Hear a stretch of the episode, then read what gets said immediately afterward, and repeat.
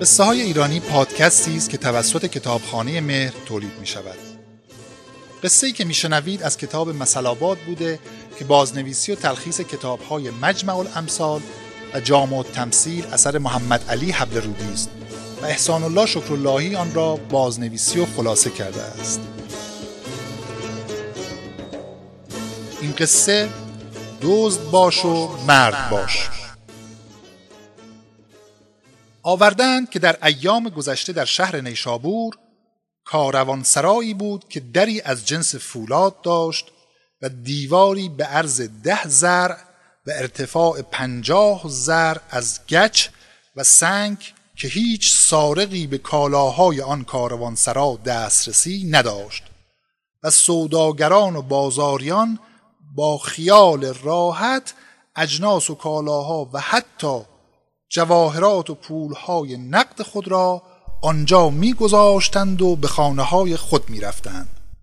روزی یکی از ایاران که در اطراف آن کاروان سرا زندگی می کرد و شب و روز به این فکر بود که چگونه وارد آنجا شود و دست بردی به کالاهای آن زند وقتی فکرش به جایی نرسید با خود گفت دستیاری باید پیدا کرد.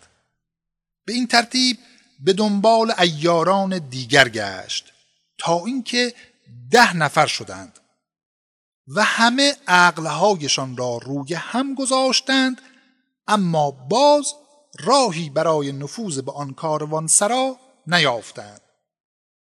عاقبت یکی از ایشان که با تجربه تر بود گفت بزرگان گفتند بی پیر مرو تو در خرابات هرچند سکندر زمانی.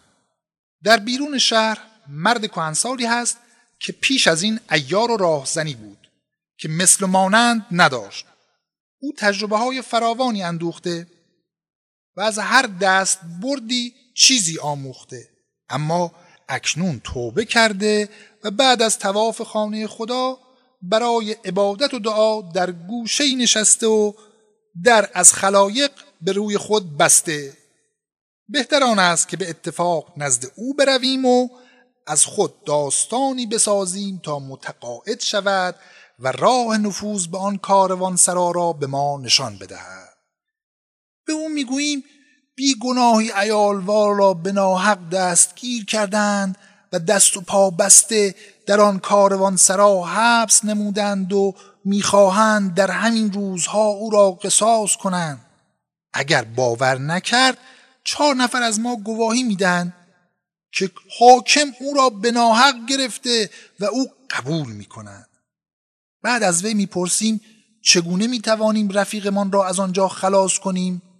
هرچه گفت همان را عمل می‌کنیم. پس همه پیش او رفتند و داستان ساختگی را باز گفتند. پیرمرد به فکر فرو رفت و بعد از لحظه ای تفکر گفت در میان کاروان سرا در گذشته چاهی بود که اکنون خشک شده است. آن چاه در کنار خندق بیرون کاروان سراست به عقل من آنچه می‌رسد این است که شبها به آن خندق بروید و نقب بزنید تا به ته چاه برسید. بعد یکی از شما خود را در گوشه از کاروان سرا پنهان کند تا شب شود و درها را ببندند. آنگاه از مخفیگاه بدرآید و تناب به چاه اندازد و تمام شما از پایین چاه به بالا بیایید و آن رفیق بیچاره خود را خلاص کنید و از همان راه خارج شوید. غیر از این راه دیگری وجود ندارد. آن جماعت او را دعا کردند و از پیش وی بیرون آمدند و بیل و کلنگ و توبره برداشتند و تا نیمه شب کار کردند تا به ته چاه رسیدند سردسته ایاران به ایشان گفت همینجا بمانید.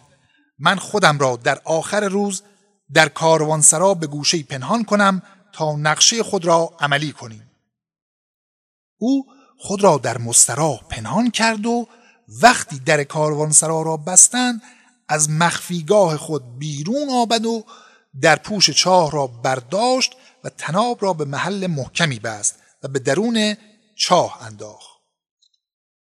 دیگر ایاران از چاه برآمدند و آنچه می توانستند از جواهر و پول نقد در کیسه ها کردند و به داخل چاه فرستادند و از راه نقد بیرون آمدند و باز سر چاه را طوری که معلوم نشود دست خورده بستند و اموال دزدی را به بیرون شهر برده در مخفیگاه مطمئنی دفن کردند رئیس ایاران گفت شما بروید هر یک برای خود اسبی بخرید و در فلان ساعت به محل قرار حاضر شوید. من هم می‌روم ببینم در کاروانسرا چه خبر است. رئیس ایاران وقتی به آنجا رسید دید مردم بسیاری آنجا تجمع کردند و افراد حاکم مرد کاروانسرادار و دو نفر بیگناه دیگر را گرفتند و آنها را شکنجه می کنند. آن بیچاره ها هم می گفتند ما از اموال مسروقه و ماجرای سرقت بی اطلاعیم اما هرچه می گفتند به گوش مردان حاکم نمی رفت و بر شکنجه و آزار می افسودند. آن ایار گفت زهی نامردی و بیمروتی است که برنده مال ما باشیم اما یک بیگناه به ناحق شکنجه شود. که گفتند دزد باش و مرد باش. این را گفت و رفت پیش مأموران حاکم و از آنها خواست که دست از سر آن بیگناهان بردارند که این کار کار من است. مردم حیران شدند. معموران دست از آنها برداشتند و به سراغ ایار آمدند. حاکم پرسید راست بگو این کار کیست؟ ایار گفت حرف مرد یکیست. دروغگو دشمن خداست. من حرفم را پوست کنده می‌زنم. این مال را من بردم. حاکم پرسید از کجا بردی که رخنه ای در دیوار و در نیست؟ گفت از داخل این چاه و اشاره به چاه کرد و گفت همه اموال دزدی در ته این چاه است. اگر باور ندارید یکی از مردان خود را با تناب به ته چاه بفرستید تا بر شما معلوم شود که راست می‌گویم. حاکم گفت کسی جرأت نمی کند در این چاه تنگ و تاریک وارد شود. اگر راست می‌گویی خودت برو و اموال دزدی را با خود بیاور. ایار پذیرفت و با تناب به درون چاه رفت و وقتی داخل شد سر تناب را به سنگ سنگینی بست و خود از راه نقل بیرون رفت و جان به در برد و به یاران خود پیوست. از آن طرف حاکم و تجار و مردم بر سر چاه انتظار او را میکشیدند. مدتی گذشت و اثری ظاهر نشد. هرچه فریاد زدند جوابی از چاه نیامد. خلاصه یکی از مردان شجاع ریسمان به کمر بست و داخل چاه رفت و وقتی به ته چاه رسید راهی دید. از آن راه رفت و از سر دیگر نقب خندق بیرون آمد. یک مرتبه حاکم و تجار که بر سر چاه بودند شنیدند از کنار دروازه کاروانسرا صدای همهمه می آید. وقتی برگشتند آن مرد را دیدند که وارد شد و حقیقت ماجرا را با ایشان باز گفت حاکم و تجار حیران شدند که چه دزد شجاع و زیرک و جوان مردی بود که برای خلاصی آن بیگناهان چنین کاری کرد و اقرار کردند به این سخن که دزد باش و مرد باش.